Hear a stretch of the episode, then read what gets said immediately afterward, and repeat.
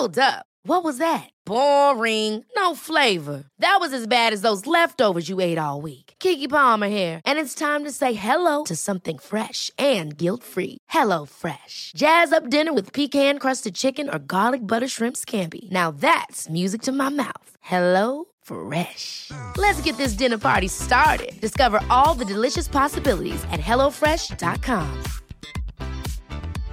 Step onto the legendary clay courts of Roland Garros, where the world's best players battle it out for a chance to win the French Open title. Tennis Channel Plus is your place to watch. Stream every court from your phone or smart TV, live in HD. Don't miss a moment with daily live coverage and match replays on demand, beginning Monday, May 20th. Be there for all the unforgettable moments. Stream now with Tennis Channel Plus. Planning for your next trip? Elevate your travel style with Quince. Quince has all the jet setting essentials you'll want for your next getaway, like European linen, premium luggage options, buttery soft Italian leather bags, and so much more. And it's all priced at 50 to 80% less than similar brands. Plus, Quince only works with factories that use safe and ethical manufacturing practices. Pack your bags with high-quality essentials you'll be wearing for vacations to come with Quince. Go to quince.com slash trip for free shipping and 365-day returns.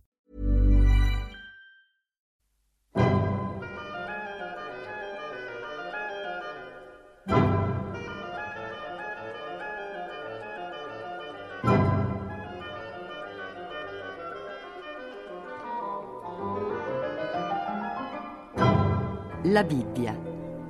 Ruggero De Daninos legge L'Esodo. Esegesi biblica di Gianfranco Ravasi. A cura di Corrado Caselli e Guido Gola.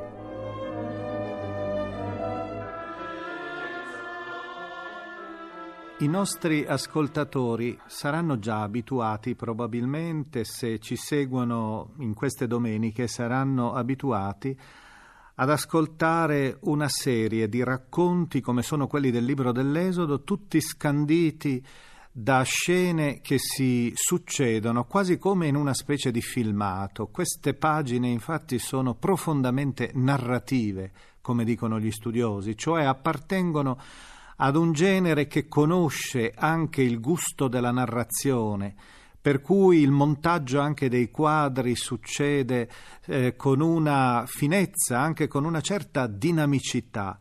Noi ora siamo portati da una scena, quella che avevamo ascoltato nella lettura della scorsa domenica, una scena da deserto, deserto del Sinai, l'area di Madian probabilmente era il Sinai settentrionale siamo spostati invece nell'interno del territorio egiziano, anzi siamo a corte.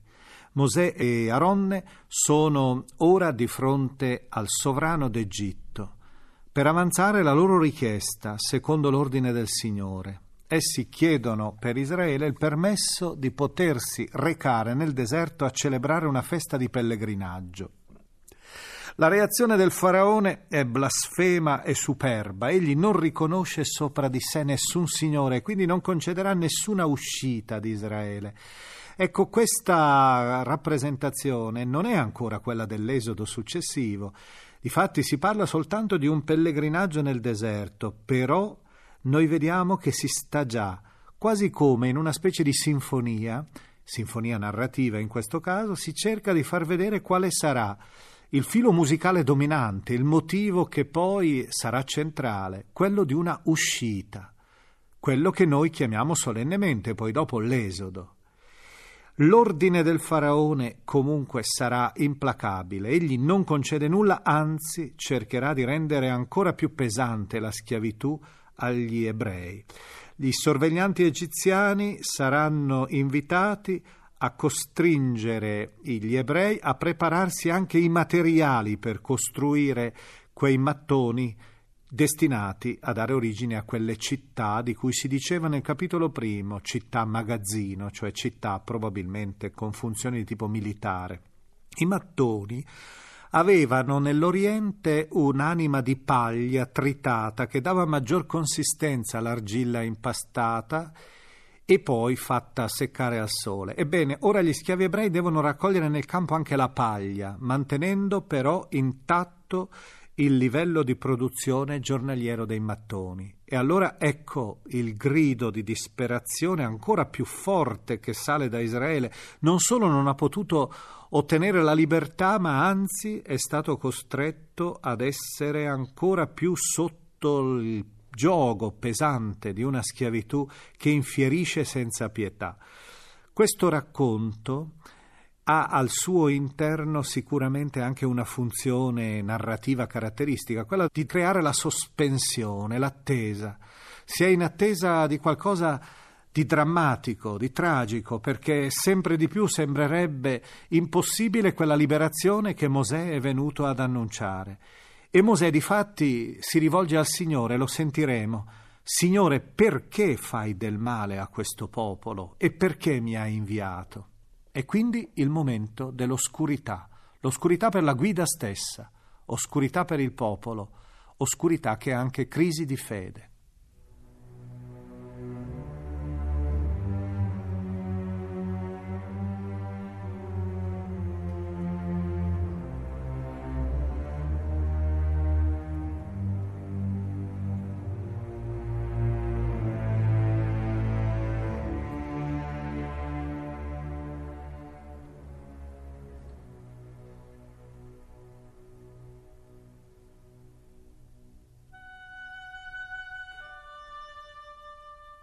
Dopo questo Mosè e Aronne vennero a dire al faraone, Così ha detto il Signore, Dio di Israele, lascia andare il mio popolo a celebrare una festa per me nel deserto. Il faraone disse, Chi è il Signore perché io ascolti la sua voce e lasci andare Israele? Non conosco il Signore, né lascio partire Israele.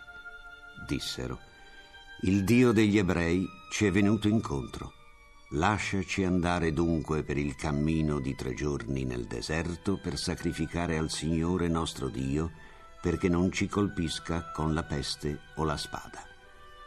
Il re d'Egitto disse loro, perché Mosè e Aronne volete distogliere il popolo dalle sue opere? Tornate al vostro lavoro.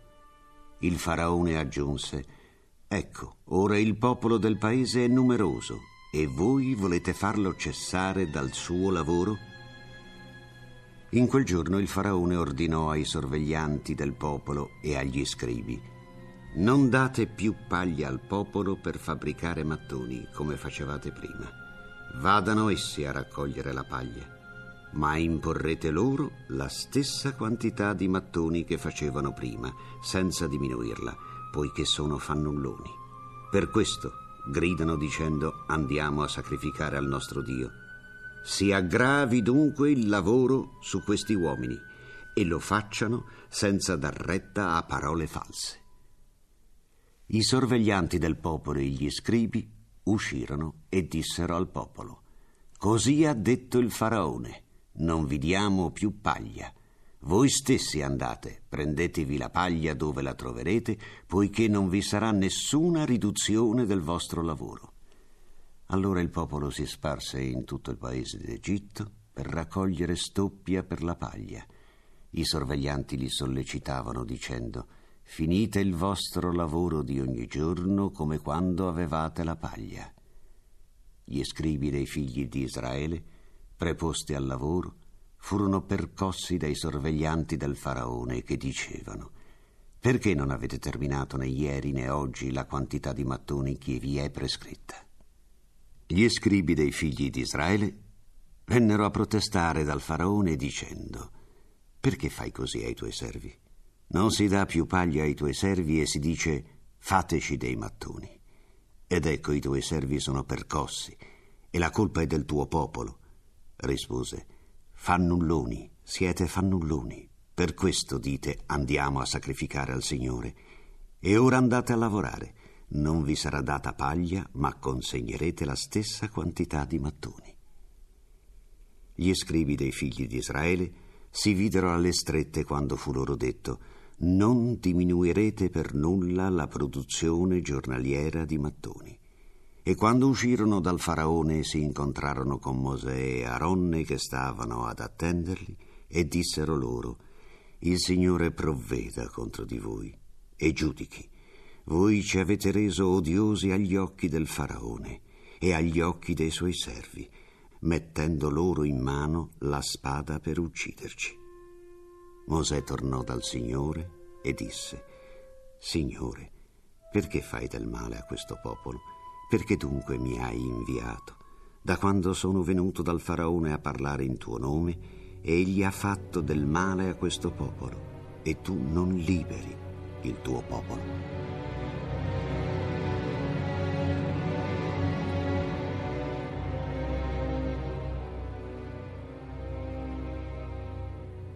Davanti a noi ora sarà, nella lettura, il capitolo sesto.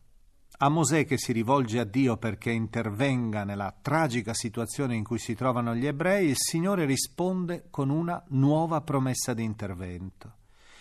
E questa promessa di intervento è fatta con un discorso di Dio abbastanza solenne che cerca quasi di gettare un ponte con quel passato che anche noi abbiamo conosciuto, il passato della Genesi, quando il Signore aveva scelto un popolo, aveva scelto una tribù, aveva scelto una comunità che era dispersa per il deserto dell'Oriente, l'aveva fatta diventare una comunità a lui cara, a lui collegata.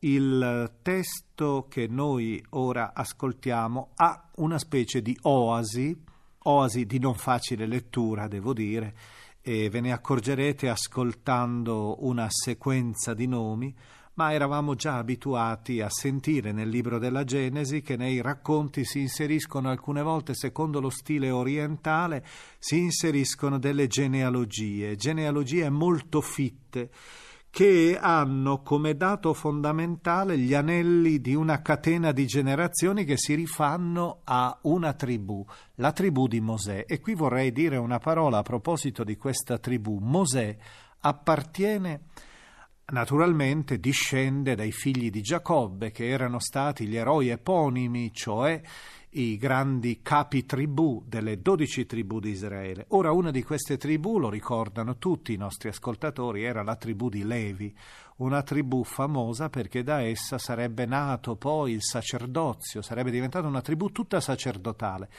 Ebbene, eh, Mosè è di questa tribù, appartiene alla tribù di Levi, con suo fratello Aronne.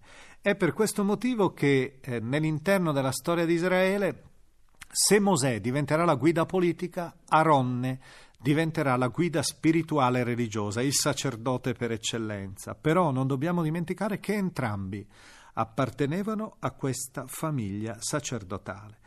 La conclusione della genealogia che ascolteremo ha come riferimento il figlio di Aronne, Eleazzaro, e suo nipote Fines, nomi che per ora a noi dicono poco, almeno a chi ci sta ora ascoltando, ma che poi avranno una loro funzione da espletare soprattutto per il sacerdozio di Israele. Allora, voi capite come questa genealogia che sembra fatta di nomi a noi aridi, distanti, ha invece per l'ascoltatore, aveva per l'ascoltatore ebreo un valore tutto particolare perché rappresentava il grande filo ininterrotto e vivente del sacerdozio. È un filo verde, potremmo dire, che attraversa quasi tutta la nostra storia, diceva l'ebreo, arriva fino a noi e risale fino a quel giorno in cui il Signore ha voluto liberarci dalla schiavitù, ha voluto donarci quella specie di realtà così preziosa e unica che è la libertà.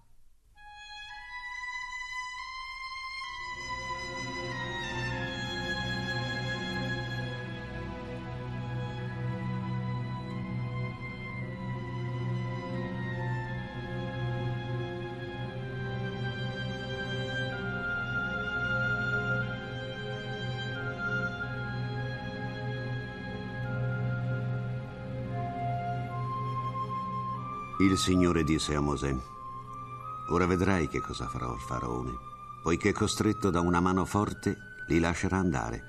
Cost- Planning for your next trip? Elevate your travel style with Quince. Quince has all the jet setting essentials you'll want for your next getaway, like European linen, premium luggage options, buttery soft Italian leather bags, and so much more. And is all priced at 50 to 80% less than similar brands. Plus, Quince only works with factories that use safe and ethical manufacturing practices. Pack your bags with high-quality essentials you'll be wearing for vacations to come with Quince. Go to quince.com/pack for free shipping and 365-day returns. Hiring for your small business? If you're not looking for professionals on LinkedIn, you're looking in the wrong place. That's like looking for your car keys in a fish tank. LinkedIn helps you hire professionals you can't find anywhere else, even those who aren't actively searching for a new job but might be open to the perfect role. In a given month, over 70% of LinkedIn users don't even visit other leading job sites. So start looking in the right place. With LinkedIn, you can hire professionals like a professional. Post your free job on linkedin.com slash achieve today. Tretto da una mano potente, li caccerà dalla sua terra. Dio disse a Mosè, Io sono il Signore, sono apparso ad Abramo, a Isacco e a Giacobbe come Dio onnipotente ma il mio nome di Signore non l'ho fatto loro conoscere. Ho anche stabilito la mia alleanza con loro per dare ad essi la terra di Canaan, la terra delle loro migrazioni, dove essi soggiornarono come forestieri. Sono ancora io che ho udito il lamento dei figli di Israele che gli egiziani hanno resi schiavi e mi sono ricordato della mia alleanza. Perciò di ai figli di Israele io sono il Signore. Vi farò uscire dall'oppressione degli egiziani, vi libererò dalla loro servitù e vi riscatterò con braccio teso e con grandi castighi. Vi prenderò per me come popolo e sarò per voi Dio. E saprete che io sono il Signore vostro Dio che vi ha fatto uscire dall'oppressione degli egiziani. Vi condurrò alla terra per la quale ho alzato la mia mano, giurando di darla ad Abramo, Isacco e Giacobbe e ve la darò in eredità, io, il Signore. Così Mosè parlò ai figli di Israele, ma essi non lo ascoltarono perché ridotti all'estremo per il duro lavoro. Il Signore disse a Mosè, Va a dire al faraone re d'Egitto che mandi via i figli di Israele dal suo paese.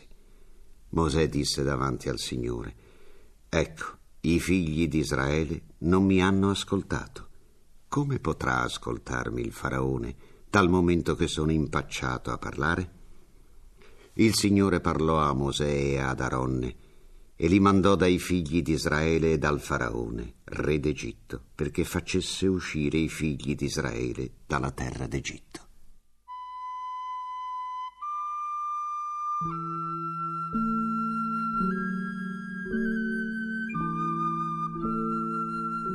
Questi sono i capi delle loro famiglie, figli di Ruben, primogenito di Israele, Enoch, Pallu, Kezron e Carmi. Queste sono le famiglie di Ruben, figli di Simeone, Yemuel, Yamin, Oad, Yachin, Socar e Saul, figlio della Cananea. Queste sono le famiglie di Simeone. Questi sono i nomi dei figli di Levi secondo le loro generazioni. Gerson, Keat e Merari. Gli anni della vita di Levi furono 137. Figli di Gerson, Libni e Simei, secondo le loro famiglie. Figli di Keat, Amram, Isear, Ebron e Uziel gli anni della vita di Keat furono 133. Figli di Merari, Macli e Musi. Queste sono le famiglie di Levi secondo le loro generazioni. Amram si prese in moglie Jochebed, sua zia, che gli partorì Aronne e Mosè. Gli anni della vita di Amram furono 137. Figli di Isear, Core, Nefeg e Sicri, figli di Uziel, Misael, Elsafan e Sitri. Aronne si prese in moglie Elisabetta, figlia di Amminadab, sorella di Nacason, dalla quale ebbe i figli Nadab, Abiu, Eleazzaro e Itamar. Figli di Core, Assir, Elcana e Abiasaf. Queste sono le famiglie dei Coreiti. Eleazzaro, figlio di Aronne, si prese in moglie una delle figlie di Putiel. Egli partorì Finees. Questi sono i capi dei casati dei Leviti, secondo le loro famiglie. Proprio ad Aronne e a Mosè il Signore disse di far uscire i figli di Israele dalla terra d'Egitto, secondo le loro schiere. Furono essi a parlare al faraone re d'Egitto per far uscire i figli di Israele dall'Egitto. Sono Mosè ed Aronne. Il giorno in cui il Signore parlò a Mosè in terra d'Egitto, il Signore disse a Mosè, Io sono il Signore. Riferisci al faraone re d'Egitto tutto quello che io ti dico. Mosè disse davanti al Signore, Ecco, io ho la parola impacciata, e come mi potrebbe ascoltare il faraone?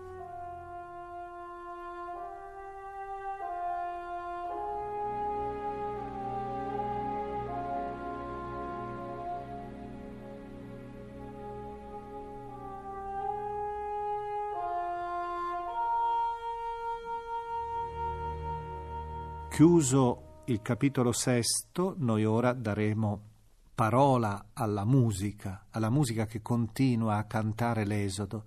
Abbiamo letto una pagina piuttosto arida, quella della genealogia, il capitolo sesto, però abbiamo anche ascoltato nel capitolo quinto una pagina di grande tensione. Ora che cosa attenderà Israele? È la sorpresa che l'autore vuole lasciare anche alla fine del testo che abbiamo ora ascoltato, quando c'è quel Mosè ancora tanto incerto se continuare nella sua vocazione. La risposta verrà data tra poco.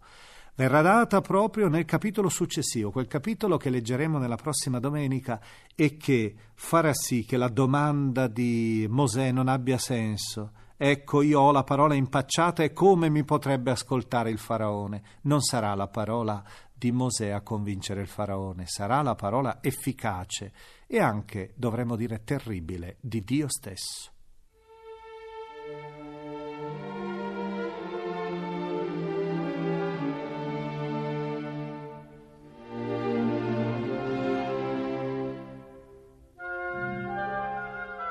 La musica dell'Esodo di Pippo Molino.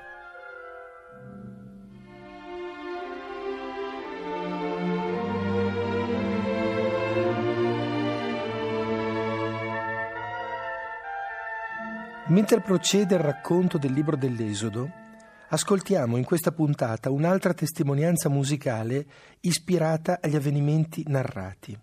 Si tratta della composizione In Exitu Israel per coro e orchestra d'archi di Antonio Vivaldi.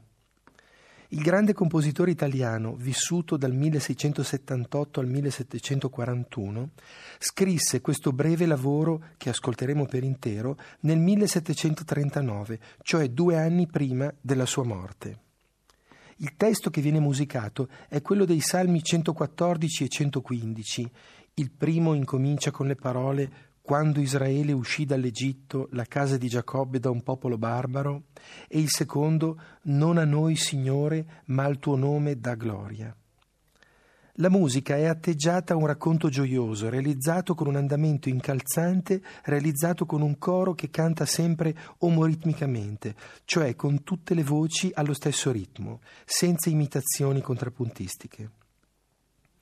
Come stile musicale, come mondo artistico e culturale, ci sentiamo qui molto lontani dal mondo un po' tedesco e un po' inglese dell'Israel in Egypt di Handel che abbiamo ascoltato nelle puntate precedenti. Qui l'elemento principale è quel modo di far musica vivace e mordente, così caratteristico di tutta la produzione di Vivaldi, che vede nel violino e negli altri strumenti ad arco gli attori principali. L'elemento portante del lavoro, oltre a questo andamento degli archi, è il ritmo vivace comune anche al coro. Nel coro, inoltre, qualche passo del testo viene sottolineato da un improvviso unisono di tutte le voci, che cioè cantano la stessa melodia anziché note diverse di uno stesso accordo. Ascoltiamo quindi di Antonio Vivaldi In Exitu Israel per coro e orchestra d'archi nell'esecuzione del John Eldis Choir e della English Chamber Orchestra diretti da Vittorio Negri.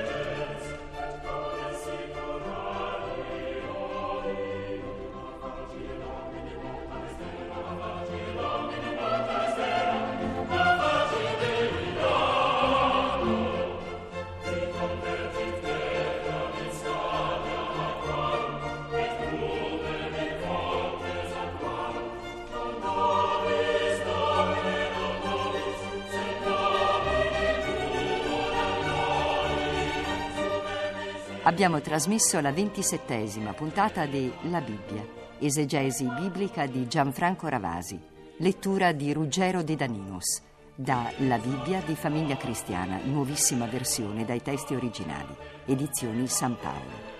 È intervenuto Pippo Molino. Consulente musicale Nicola Pedone. Realizzazione tecnica Bianca Maria Bezzeccheri. Coordinamento Carla Maria Mastrangelo.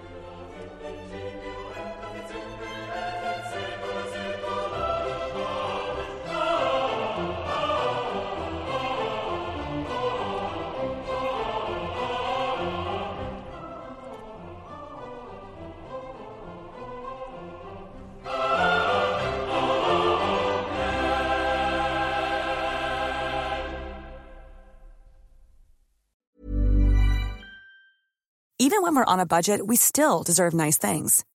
Quince is a place to scoop up stunning high-end goods for 50 to 80% less than similar brands. They have buttery soft cashmere sweaters starting at $50, luxurious Italian leather bags, and so much more. Plus, Quince only works with factories that use safe, ethical, and responsible manufacturing. Get the high-end goods you'll love without the high price tag with Quince. Go to quince.com/style for free shipping and 365-day returns. Ever catch yourself eating the same flavorless dinner three days in a row? Dreaming of something better? Well, HelloFresh is your guilt-free dream come true, baby. It's me, Kiki Palmer. Let's wake up those taste buds with hot, juicy pecan-crusted chicken or garlic butter shrimp scampi. Mm. Hello Fresh. Stop dreaming of all the delicious possibilities and dig in at HelloFresh.com. Let's get this dinner party started. Why don't more infant formula companies use organic, grass fed whole milk instead of skim? Why don't more infant formula companies use the latest breast milk science? Why don't more infant formula companies run their own clinical trials? Why don't more infant formula companies use more of the proteins found in breast milk? Why don't more infant formula companies have their own factories instead of outsourcing their manufacturing? We wondered the same thing. So we made ByHeart, a better formula for formula. Learn more at byheart.com.